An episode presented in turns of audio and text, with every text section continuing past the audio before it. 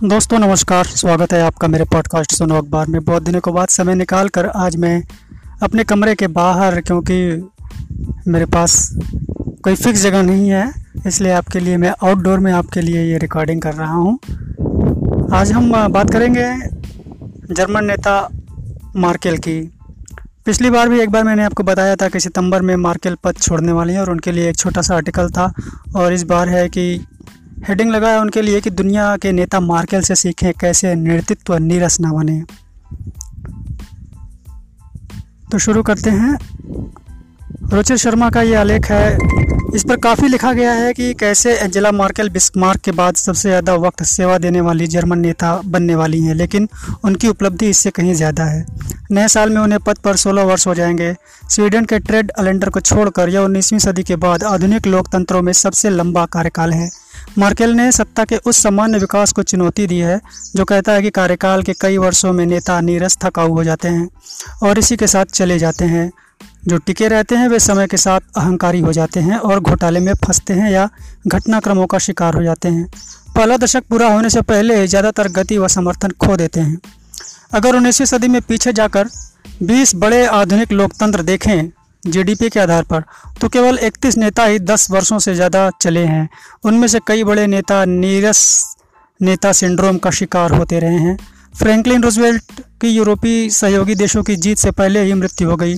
उन्हें युद्ध नायक माना गया, लेकिन आलोचकों ने उन्हें खतरनाक समाजवादी बताया। यहाँ तक कि रूजवेल्ट के बाद से 14 अमेरिकी राष्ट्रपतियों में 11 की अप्रूवल, यानी पसंद, रेटिंग उनके प्रशासनों के दौरान घट गई। मार्गरेट थैचर और टोनी ब्लेयर ब्रिटेन में बड़े कार्यकाल में रहे, लेकिन जब पद छोड़ा तो उनकी अप्रूवल रेटिंग पच्चीस प्रतिशत से भी कम रही। मार्कल से पहले जर्मनी में इसका एक स्पष्ट उदाहरण था, कैसे नेता अपने स्वागत को खत्म कर लेते हैं। आर्थिक चमत्कार के बल पर आने वाले कॉनराड एडेनायर को स्पीकल अफेयर में सत्ता के दुरुपयोग के कारण 14 साल बाद बाहर होना पड़ा। जर्मन पुनः एकीकरण में योगदान देने वाले हेलमेट कोल ने अभूतपूर्व पांचवा कार्यकाल चाहा पर हारे। राल्फ वाइल्डो इमर्सन ने लिखा, अंततः हर नायक से लोग बोर हो जाते हैं। यह प्रवृत्ति विकासशील देशों में और अधिक दिखती है। सुहार्तो और महाथीर को क्रमशः इंडोनेशिया और मलेशिया में विकास का पितामह माना गया। दोनों दशकों दोनों दशकों सत्ता में रहे, लेकिन विरोध प्रदर्शनों और अपनों को फ़ायदा पहुँचाने के आरोप में उन्हें पद छोड़ना पड़ा। बीसवीं सदी के महत्वपूर्ण आर्थिक सुधारकों में से एक डेंग शियोपिंग को 10 वर्ष सत्ता में रहने के बाद प्रदर्शनों के कारण पद छोड़ना पड़ा। कई शासकों को उनकी मृत्यु के बाद लोकप्रिय का लोकप्रियता मिलती है जब उनके राष्ट्र नायक नए की तलाश में होते हैं। जर्मनी की सबसे लोकप्रिय राजनेता मार्केल मुश्किल दौर में इस सांचे को तोड़ा। राजनीति लगातार ध्रुवीकृत हो रही है। महामारी सभी बड़े लोकतंत्रों में नेताओं के समर्थन को कम कर रही है। मार्केल एकमात्र ऐसी नेता हैं जिनकी अप्रूवल रेटिंग 50 प्रतिशत से ज़्यादा है। मार्केल को बदनाम करने के बजाय मुख्य विपक्षी नेता उनके सच्चे उत्तराधिकारी रूप में लड़कर जीते हैं।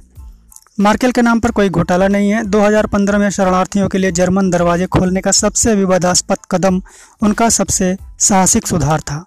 वे जर्मनी को ब्रिटेन और फ्रांस में अपने निकटतम निकटतम प्रतिद्वंदियों की तुलना में कहीं अधिक समृद्ध छोड़ेंगी।